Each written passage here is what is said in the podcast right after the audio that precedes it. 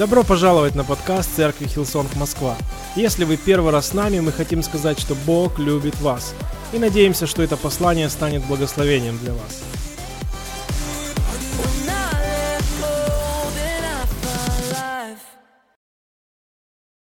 На протяжении лета мы сделали такую серию трехминутных коротких проповедей э, на любую тему, но это сердце этих людей, это их э, страсть, это их огонь, это то, что Бог им говорит. И я верю, что даже за три минуты Бог может сказать что-то важное, что нужно услышать кому-то сегодня на этом собрании. Поэтому давайте поддерживать одного из наших лидеров, который будет сегодня проповедовать три минуты. Вы готовы? Давайте поприветствуем Женю Ляна. Друзья, всем привет! Для меня всегда большая честь и привилегия быть здесь, на этой сцене. Спасибо нашим пасторам за доверие. И вы знаете, когда у тебя ограниченное время, ты начинаешь задуматься, что ты не можешь сказать очень много. Ты должен сказать что-то одно, что-то очень важное, что-то очень самое главное. И поэтому я начну сразу, хочу сказать вам, так же, как у меня, у вас перед глазами есть время с обратным отчетом. И когда вы будете смотреть на это время, представьте себе, себе такую картину. Что, если это оставшееся время нашей жизни? Что, если бы это время отсчитывало оставшееся время нашей жизни? И в Библии рассказывается история о двух разбойниках. Она называет их злодеи. И эти два злодея совершили настолько ужасные преступления, что они были приговорены к казни, на то время самой ужасной и кровожадной казни – распятие на кресте – что это такое? Их руки и ноги гвоздями прибивают к дереву в виде креста, и вот они медленно и мучительно умирают, и в буквальном смысле видят перед собой оставшиеся минуты и часы и секунды своей жизни. И вот эти двое висят и умирают. И это картина греха. Это то, что делает грех в нашей жизни. Грех приводит нас к смерти, написано в Библии. Но вы знаете, есть также история и картина благодати, потому что в тот день Вместе рядом с этими двумя разбойниками был повешен еще кое-кто. И этот повешенный был Иисус Христос.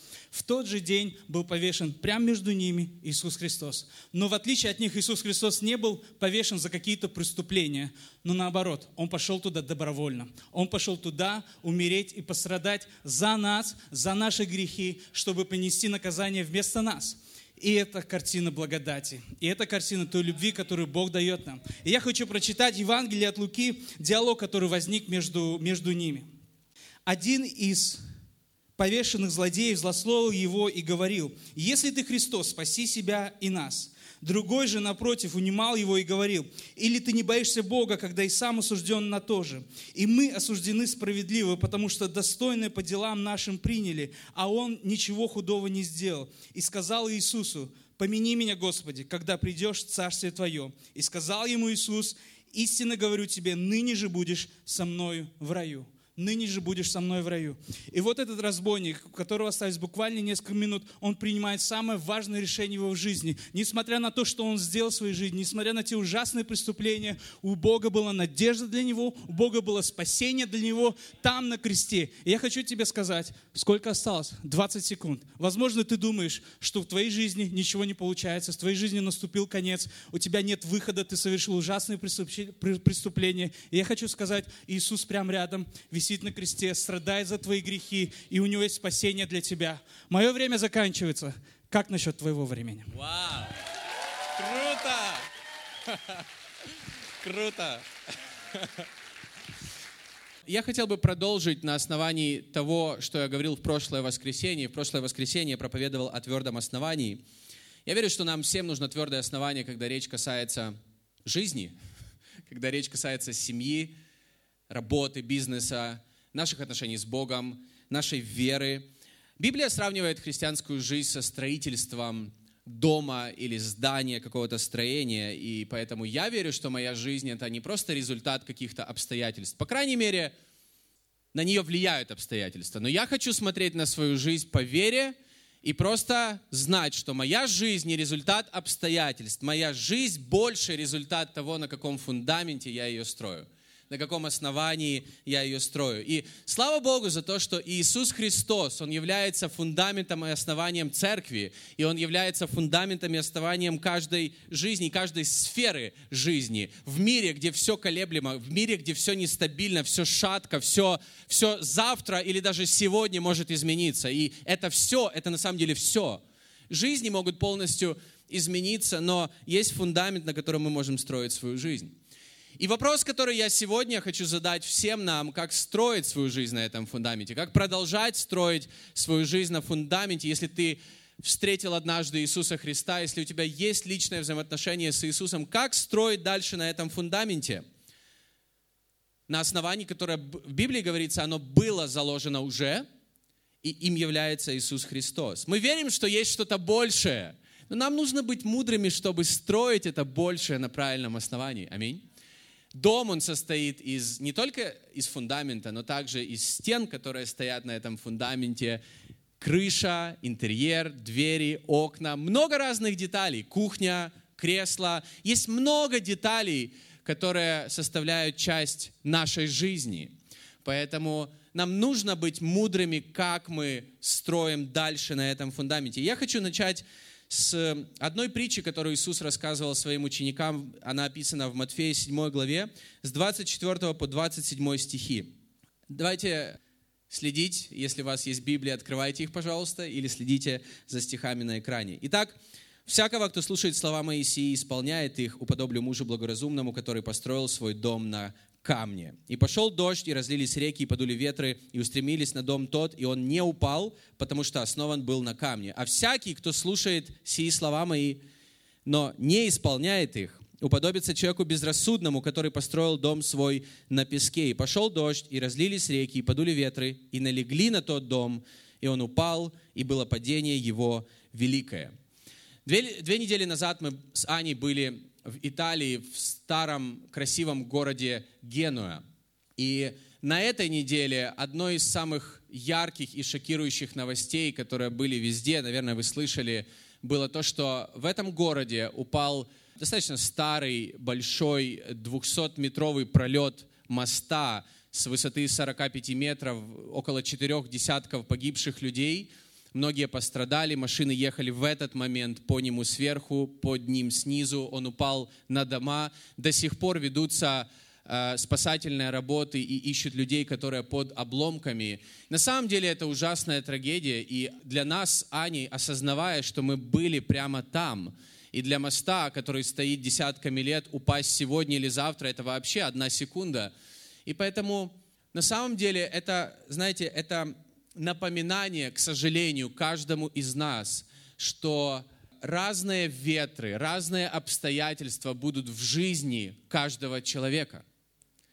Будут в жизни каждого. И этот мост, в этот момент, когда он упал, Э, шел уже долгое время дождь, проливной дождь. Но на самом деле то, что сейчас во всех новостях говорится, что он упал не из-за разных обстоятельств, не из-за стечения обстоятельств, а из-за того, что в одной из опор была трещина, в фундаменте была трещина. И это, к сожалению, напоминание каждому из нас, что нам нужно понимать, что христианская жизнь – это не просто такая легкая прогулочка на небеса, это разные обстоятельства. И возвращаясь к истории, к притче, о которой говорит Иисус Христос, Он говорит, что разница между двумя людьми, которые строили свои дома, не в том, что у одного были сложные обстоятельства, у другого нет.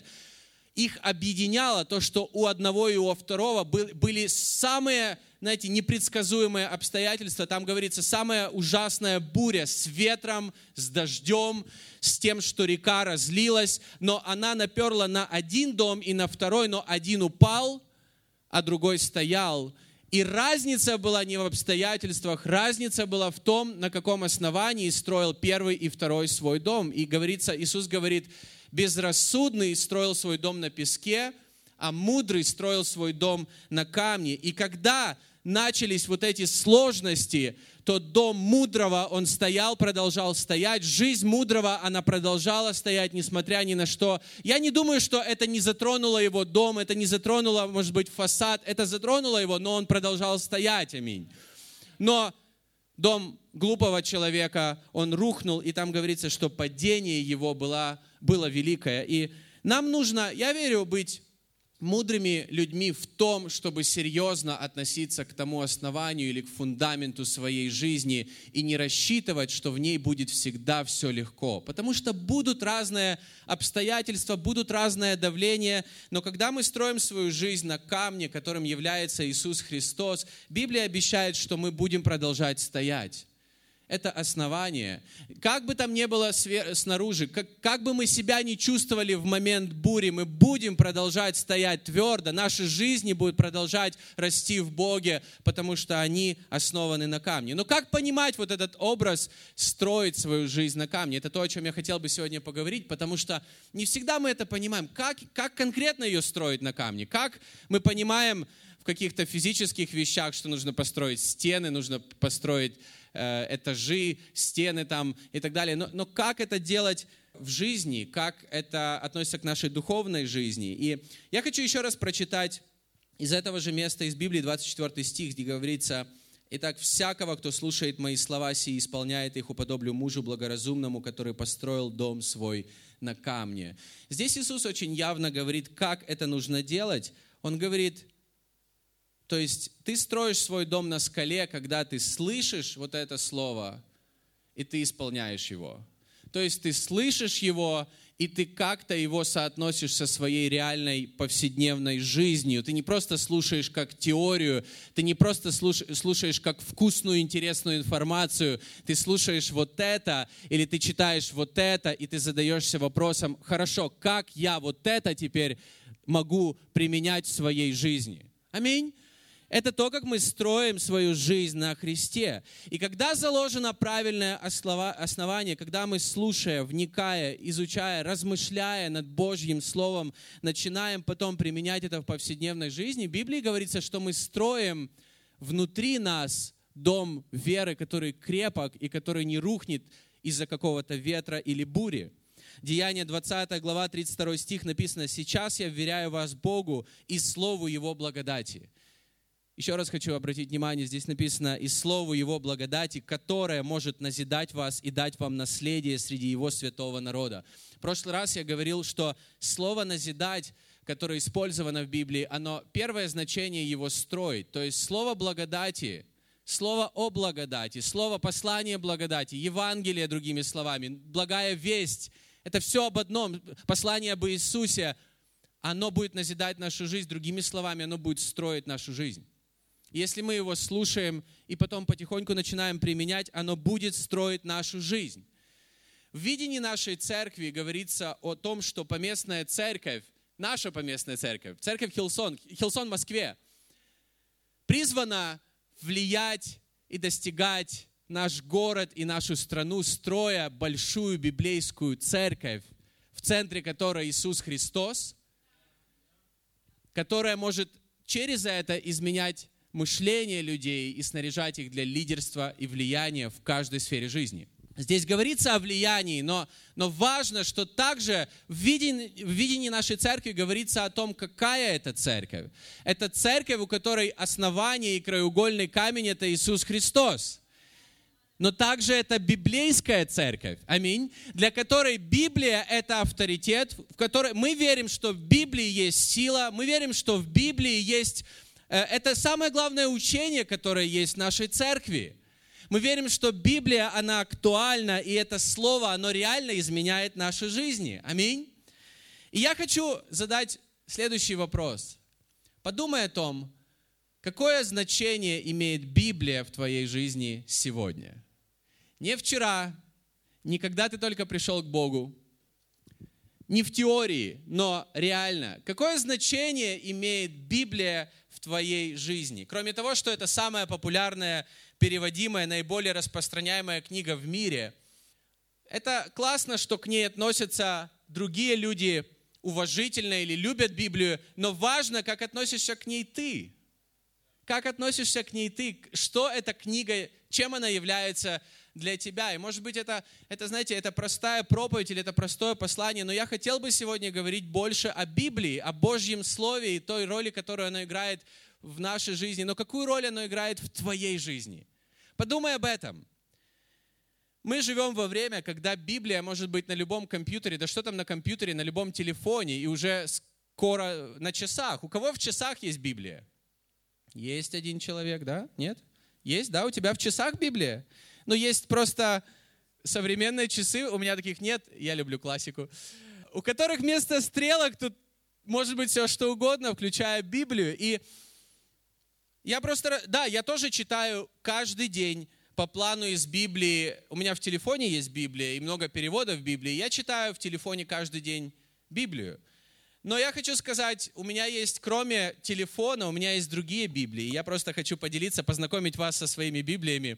Вот эта Библия, ей уже 10 лет, я ее купил около 10 лет назад. Это одна из первых Библий. Первую Библию я честно говоря, не нашел. Она где-то у нас дома. Мы недавно переехали в новую квартиру, которую мы арендуем. И там, знаете, когда после переезда у тебя очень много всего остается в коробках, я ее просто не нашел. Она уже и пахнет так не очень. Вот. Но эта Библия одна из первых, которую я купил 10 лет назад, когда я э, стал молодежным пастором, молодежным лидером. Я подумал, мне нужна новая Библия. Но эта Библия у меня ассоциируется с э, ночами, когда я не спал и готовил проповеди. Раньше все мои проповеди готовились исключительно ночью. Я не знаю почему, потому что днем мне казалось так много забот, так много дел. Знал бы я, что в моей жизни будет через 10 лет. Гораздо больше дел, гораздо больше ответственности. Но тем не менее, я все это делал. И, и проповеди, знаете, у меня иногда со слезами, иногда это был какой-то крик сердца. Никого не было рядом. Я просто всю ночь мог писать проповедь, и вот я сидел над вот этой Библией она у меня ассоциируется с тем периодом, с тем потрясающим периодом на самом деле.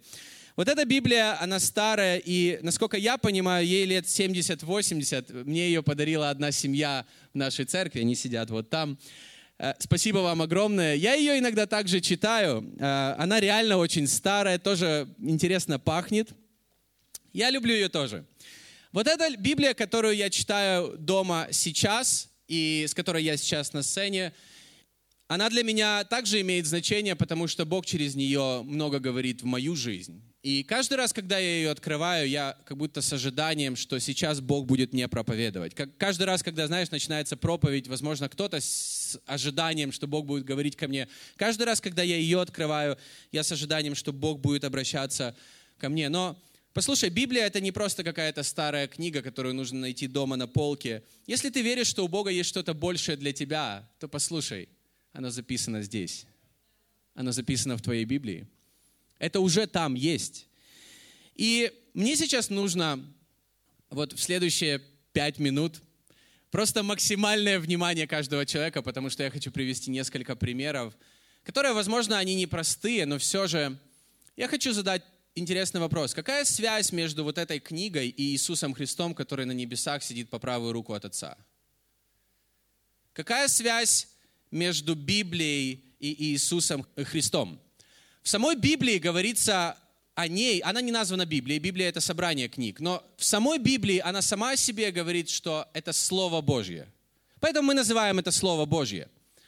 Но интересно то, что Иисус, Он имеет титул Слова, и также Он назван Словом Божьим в, том же, э, в той же Библии, в той же книге. То есть и Библия является Словом Божьим, и Иисус Христос является Словом Божьим. И посмотрите, как начинается Евангелие от Иоанна, первая глава. Она начинается с интересных слов. Первый стих. В начале было Слово, и Слово было у Бога, и Слово было Бог. Аминь. Если мы будем читать дальше, то в 14 стихе мы найдем «И Слово стало плотью и обитала с нами, полная благодати и истины. Здесь говорится об Иисусе Христе, и мы видели славу Его как единородного от Отца. Здесь говорится об Иисусе Христе. Боже, я чувствую, что здесь есть Бог.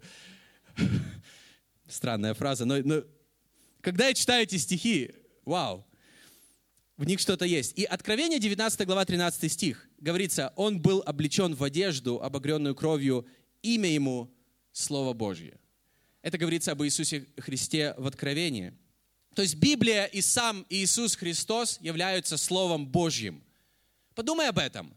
У них одна сущность. Они божественны, они авторитетны и они вечные. Они находятся в гармонии и согласии друг с другом, потому что Иисус, когда был, Он был Словом с Отцом, но потом Он стал плотью, Он стал человеком таким, как мы. И Он исполнил полностью все, что в Библии говорилось о Нем. Множество пророчеств были об Иисусе, Он исполнил их всех. То есть Вот это записанное Слово Божье. Иисус стал личностью, личным Словом Божьим, которое жило и ходило здесь по земле. Иисус показал нам Бога через личность, через то, что Он стал как человек. Это тоже Бог, только записанный на страницах книги.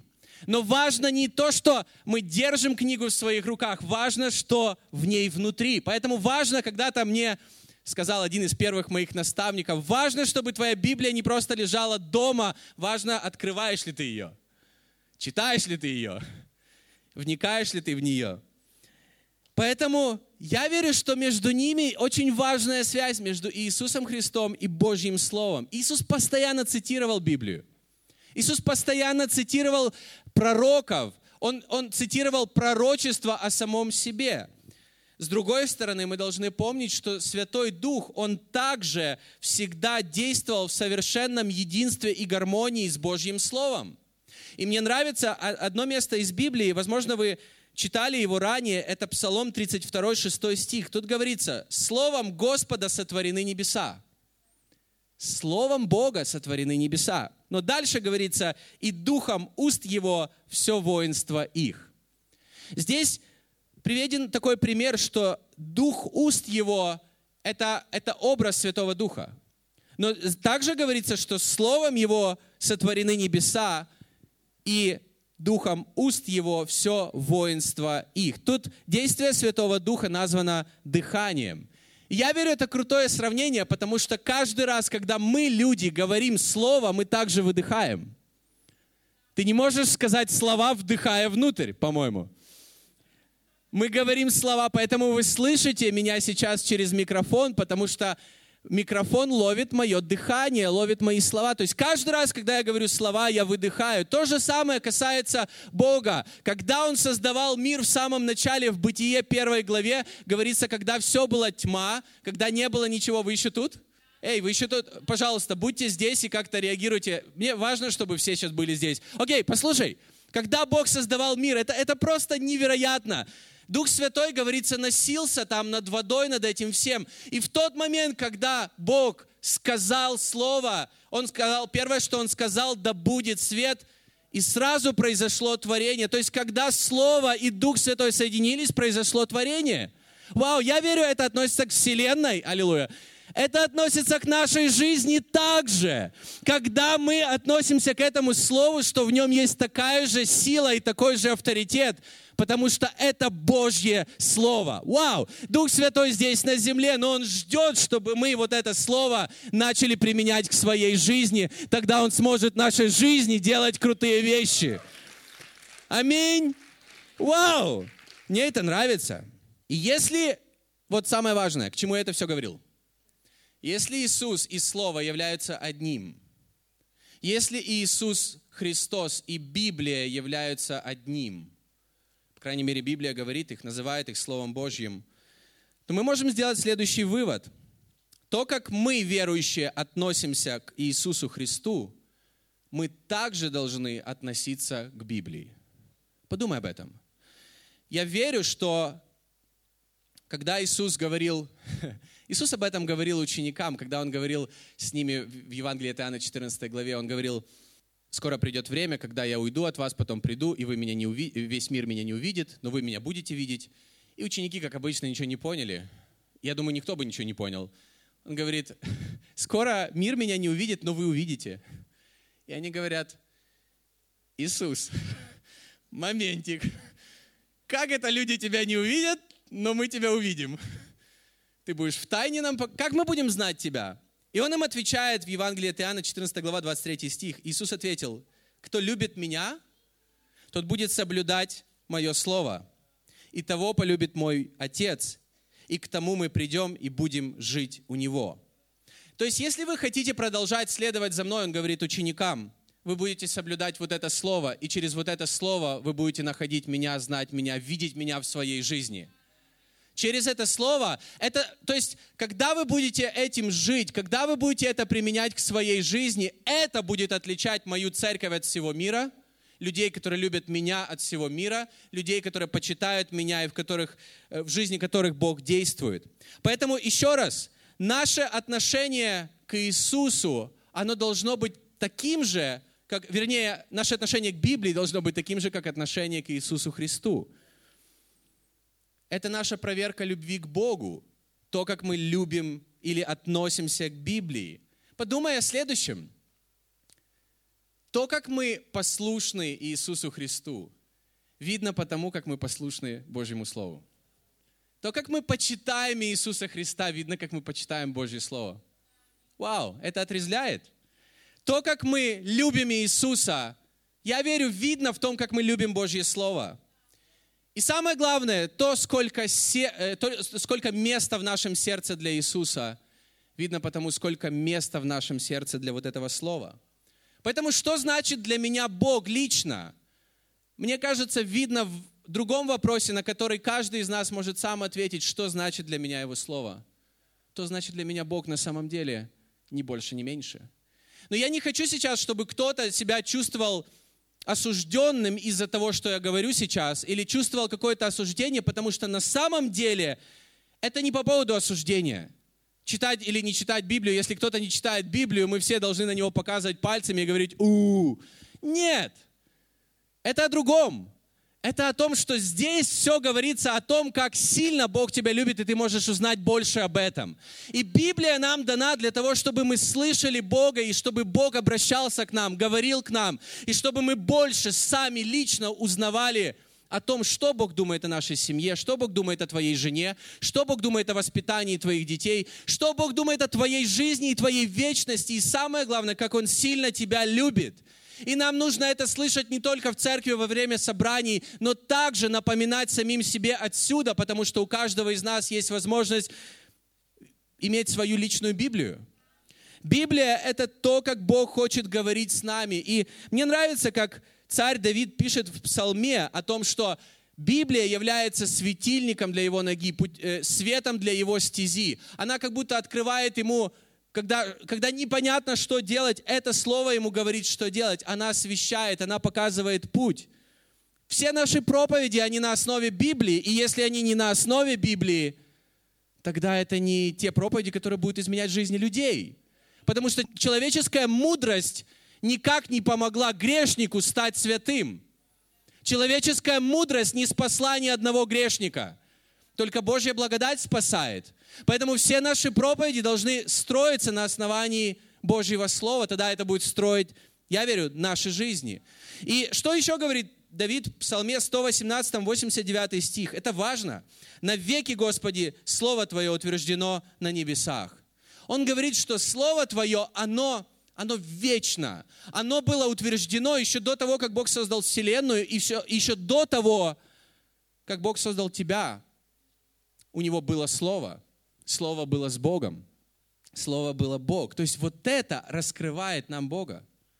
Это, это, это послание, которое раскрывает нам Бога. И даже когда мир, Вселенная и все остальное, оно каким-то образом закончится, Иисус говорит в Матфея 24 главе 35 стихе, «Небо и земля придут, но слова мои не придут». Вот это будет продолжать стоять твердо, вечно, и это будет оставаться истиной навсегда даже когда жизни наши закончатся, даже когда земля наша перестанет существовать. И некоторые люди говорят о том, но Библию же написали люди, но ее же написали люди, поэтому как мы можем ей доверять? И это правда, Библию написали люди, слава Богу, не один человек. Ее написали около 40 человек, но послушай, это не меняет тот факт, что это является богодухновенным словом, и это Слово Божье, потому что они писали под вдохновением Святого Духа. Они писали то, что Бог хотел, чтобы они написали. Ну вы скажете, ну это же ведь люди, люди же ведь несовершенны. Но послушай, я скажу другой пример. Я недавно смотрел передачу про то, как недавно был большой праздник, потому что один из спутников, который называется «Новые горизонты», долетел до последней планеты нашей Солнечной системы и сделал фотографии в HD-качестве. Он долетел, он называется «Новые горизонты», и он долетел до Плутона и сделал красивые фотографии. Кто смотрел эту передачу? Море рук. Это интересно для меня, для меня. Я люблю это, потому что это был почти 50-летний проект. Над конкретно этим спутником работали последние 15 лет, потому что он только летел 9,5 лет туда – это далеко, это миллионы километров от Земли, это гораздо дольше, чем до Солнца. То есть он летел далеко-далеко, просто чтобы в те 20 или, я не знаю, там 10 минут, пролетая очень близко к Плутону, сделать пару снимков и отправить их обратно. Так вот, подумайте о следующем, что мы, люди, мы создаем технологии, которые мы отправляем за миллионы километров от нас, и мы по невидимым радиоканалам мы связываемся с ними, мы управляем их траекторией, мы отправляем им сигналы, и они нам отправляют какую-то обратную связь. Подумайте о следующем. Неужели Бог, который гораздо умнее нас, не мог создать человека таким, чтобы через его дух и через его ум не написать то слово, которое он хотел, чтобы каким-то невидимым образом общаться с людьми и говорить им свое слово, чтобы они могли это записать и, и сделать это как обратную связь обратно. Аминь. Эй! Поэтому это надо быть, ну, просто не, невероятным скептиком, чтобы говорить, эту, это, эту, эту книгу написали люди, поэтому я не буду в нее верить. Послушай, да, написали люди, но Бог мог использовать людей. И Бог может использовать даже тебя для того, чтобы говорить Его Слово в жизни других людей. Это то, как Бог действует. Он использует каждого из нас. Поэтому лично я, я верю в авторитетность Библии. Я верю, что это Божье Слово. Я отношусь к этому, как к Божьему Слову, лично в моей жизни. Поэтому для меня очень важен вот этот стих из Библии. 2 Тимофею 3 глава 16 и 17 стихи. Все Писание – богодухновенно и полезно для научения, обличения, исправления и для наставления в праведности. Да будет совершен Божий человек ко всякому доброму делу приготовлен. Вау, какие стихи! Здесь говорится четыре слова. Она нас учит, она нас обличает, но она обличает так, что мы не чувствуем, она не осуждает. Она обличает, она, мы, мы чувствуем, что мы хотим исправиться, а не мы должны исправиться, потому что у нас осталось три минуты и все. Нет, Бог обличает так, что тебе, тебе хочется исправиться, и ты чувствуешь себя любимым, и ты чувствуешь себя принятым, и ты чувствуешь, что Бог все равно любит тебя. Она исправляет нас, она наставляет нас в праведности для того, чтобы мы были совершенными Божьими людьми и приготовлены ко всякому доброму делу. И у меня немного времени осталось. Я хочу сказать семь основных вещей, как Библия или что она строит в нашей жизни. Именно Библия – Именно Библия. Возможно, это, это простые вещи, и многие здесь вы знаете об этом, но тем не менее я хочу коротко просто повторить это, напомнить это, и просто чтобы мы относились к Библии серьезно, относились так, как следует, относились так же, как мы хотим относиться к Иисусу Христу. Это строит нашу веру. Первое, это строит нашу веру. Это результ... Вера – это результат Божьего Слова. Римлянам 10.17 написано, «Итак, вера от слышания, а слышание от Слова Божьего». Поэтому, когда мы, есть Слово, когда мы открываем и слышим его, слушаем или сами читаем, через время это строит нашу веру. Может быть, не сразу, оно, мы слышим это Слово, и, и оно производит в нас веру. И чем больше мы слышим этого, тем больше веры оно в нас производит. Поэтому, если нам нужна вера, это не то, что мы чувствуем, это то, что приходит через Божье Слово. Вторая вещь, которая, что оно изменяет в нашей жизни, это, это, наверное, самое важное, это спасение, потому что мы спасены через Библию. Мы спасены через вот это послание. Потому что если бы нам кто-то не сказал однажды или не рассказал своими словами, в любой обстановке, в самой ужасной обстановке, своим лучшим друзьям, когда я только пришел в церковь, я рассказывал о Боге в баре, где было шумно, где было много пива, и так далее, и так далее. И один из них, он отверг все, что я говорил. Я надеюсь, не из-за бара. Хороший был бар. Но второй, он, он до сих пор с Богом. Он один из пасторов нашей церкви Хилсон в Киеве. Он с женой служит Богу, у них двое детей. И неважно, где и как ты говоришь Божье Слово, Бог может использовать каждого из нас в любых обстоятельствах, чтобы, чтобы посеять Слово, которое будет спасением для человека. Послушай, что говорится в 1 Петра 1.23. Вы были заново рождены. То есть Библия сравнивает спасение как, как с новым рождением, рождением нашего духовного человека. Вы были заново рождены не от тленного семени, а от нетленного, живого, вечно пребывающего Божьего Слова. Вау! Мы были спасены через это. И мы продолжаем жить в спасении через это. Как мы спасены? Когда, здесь говорится, когда семя Божьего Слова, оно упало в наше сердце, и оно начинает изменять нашу жизнь изнутри. То есть спасение – это момент, когда это Божье семя попало, и мы, мы приняли его в свою жизнь. Но спасение – это целый процесс, когда это семя начинает изменять нас изнутри. И со временем все больше и больше видно результат того, что оно попало в сердце человеку. Аминь. Также третья вещь – это духовная пища.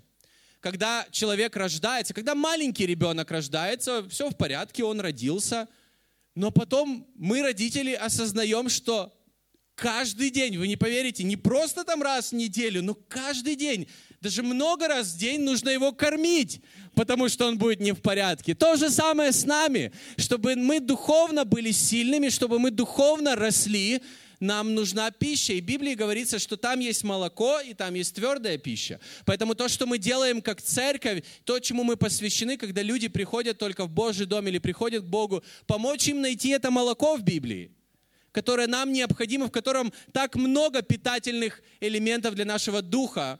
Но те люди, которые уже дольше с Богом, я ободряю вас читать не только ваши любимые стихи из Библии, но всю Библию.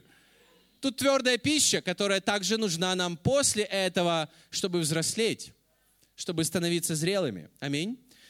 Четвертая вещь, она дает нам победу, победу над грехом, победу над врагом. Подумай об этом. Иисус отвечал дьяволу в пустыне цитатами из Библии. Вау, оно дает тебе победу. И когда нам нужна победа в жизни, нам нужна победа, много разных побед в разных обстоятельствах среди недели, нам нужно провозглашать вот это. Нам нужно отбиваться Словом Божьим, если даже на нас есть какое-то давление. Пятое, оно обновляет нас, оно обновляет старое мышление – и также оно дает физическое исцеление. Что имеется в виду дает физическое исцеление? Потому что, когда мы провозглашаем то, что здесь написано, когда мы читаем вновь и вновь, что ранами Его мы исцелены, мы не просто услышали это от какого-то хорошего человека, который любит всех людей. Мы прочитали это в Божьем Слове. И когда мы верим в Божье Слово и просто, просто знаем, что ранами Твоими, Иисус, я исцелен – когда мы относим его к своей жизни, мы получаем физическое исцеление. Шестая вещь, оно очищает нашу жизнь. Когда Иисус умывал ноги ученикам, Петр, как самый, ну, он хотел быть самым крутым, он говорит, Иисус, ты можешь мне помыть не только ноги, но еще и голову, я ее давно не мыл, руки, вообще всего меня помой. Э, я самый грязный. Э, Иисус говорит, вы очищены были через Слово. То есть Слово Божье, оно, оно очищает нас от старого образа жизни со временем. И также, седьмое, оно дает нам откровение, оно дает направление, руководство для жизни. И подумай о следующем. Вся жизнь Иисуса Христа, она была направляема, она была водима Божьим Словом. Он стал плотью, Слово стало плотью, и Он был с нами – но он полностью исполнил все слово, которое было написано о нем. Вау! Оно дает нам направление в жизни. И, окей, теперь в самом конце, все вот это, это было... К чему это все? Я хочу прочитать один стих, последний стих. Это слова апостола Павла в первом послании к фессалоникийцам, 2 главе, 13 стихе. «Мы всегда благодарим Бога и за то, что, когда вы приняли Слово Божье, услышанное от нас, вы приняли его не как человеческую выдумку, а таким, каково оно и есть, как Слово Божье, мощно действуя, действующее в вас, верящих. Когда апостол Павел говорит, мы проповедовали у вас Божье Слово, вы отнеслись к нему не как к человеческим рассуждениям, но к тому, чем оно на самом деле было, к Божьему Слову, об Иисусе Христе – из-за того, что вы отнеслись к этому как к Божьему Слову, оно так мощно действует в вас, и мы благодарим Бога за вас постоянно. Поэтому к чему все, что я говорил? Вся эта проповедь, она может быть как глупость для одного человека, и мудрость, и сила для спасения для другого человека. Проповедь об Иисусе Христе, о Божьем Слове. Вся эта проповедь или все, все слова, которые мы здесь говорим, или, или слова, которые мы поем – это, тоже, это та же Библия, которую мы поем, это Библия, которую мы проповедуем, это Библия, которой мы живем. Это немного больше, чем книга, аминь. Для кого-то это может быть чем-то пустым и незначащим, а для кого-то, как Иисус говорил, мои слова — это дух и жизнь. Для кого-то это дает жизнь, для кого-то это дает направление в жизни, для кого-то это скучно, а кто-то любит это. И я верю, что жи- э, Библия изменяет нашу жизнь, когда мы любим Его, ее, Божье Слово. И поэтому я хочу просто в конце, я хотел бы сегодня ободрить каждого человека относиться к Библии с особым почтением. Это Божье Слово, это Его Слово. Оно может изменять наши жизни, оно может строить твою жизнь, оно может строить твою семью, оно может строить твой, твое дело, которым ты занимаешься по жизни, и, возможно, тратишь много сил на это, но, возможно, тебе нужно больше мудрости отсюда. Сколько бы опыта у тебя не было с Богом или вообще в какой-либо сфере жизни, нам всем нужны слова Иисуса, а ты возьми и закинь сеть вот там. И это сработает, потому что это Его Слово. Сколько бы опыта у нас не было, нам нужно Божье Слово. Иисус сказал, в самом начале я прочитал, кто будет слушать и применять эти слова к своей жизни, он строит свою жизнь на камне. Я молюсь, и я благодарю Бога за то, что многие люди нашей церкви строят свою жизнь на камне, и я верю, что есть что-то большее для тебя. Продолжай строить, продолжай верить, продолжай стоять на этом слове, не сдавайся, потому что это вечно. Что бы там ни было, оно закончится, вот это вечно. Курсы валют, они меняются постоянно, вот это вечно. Здоровье, оно ухудшается постоянно, вот это вечно. Наша жизнь, она, возможно, тоже когда-то закончится. Невозможно, она когда-то закончится, но это дает нам вечную жизнь. Это говорит нам о вечной жизни. И много, много вещей изменяется в жизни. Вот это вечно. Это, в этом мудрость. Это строит наши жизни. Аминь. Поэтому я хочу ободрить каждого из нас. Давайте относиться к этому серьезно. Давайте относиться к проповеди серьезно. Давайте относиться к песням, которые мы поем, где мы поем Евангелие, относиться лично, что это моя песня. Я буду петь для тебя, Бог, потому что в этой песне слова спасения, слова надежды. Возможно, не только для меня, но для того, кто стоит рядом. И, может быть, ему не нравится, как я пою, но важно, что я пою. Аминь. Вы прослушали проповедь до конца, и мы надеемся, что она стала ободрением для вас сегодня. Оставайтесь с нами на связи. Вы можете посетить наш сайт hillsong.rf, а также подписаться на наш аккаунт в социальных сетях. Спасибо, что были с нами, и до следующего выпуска.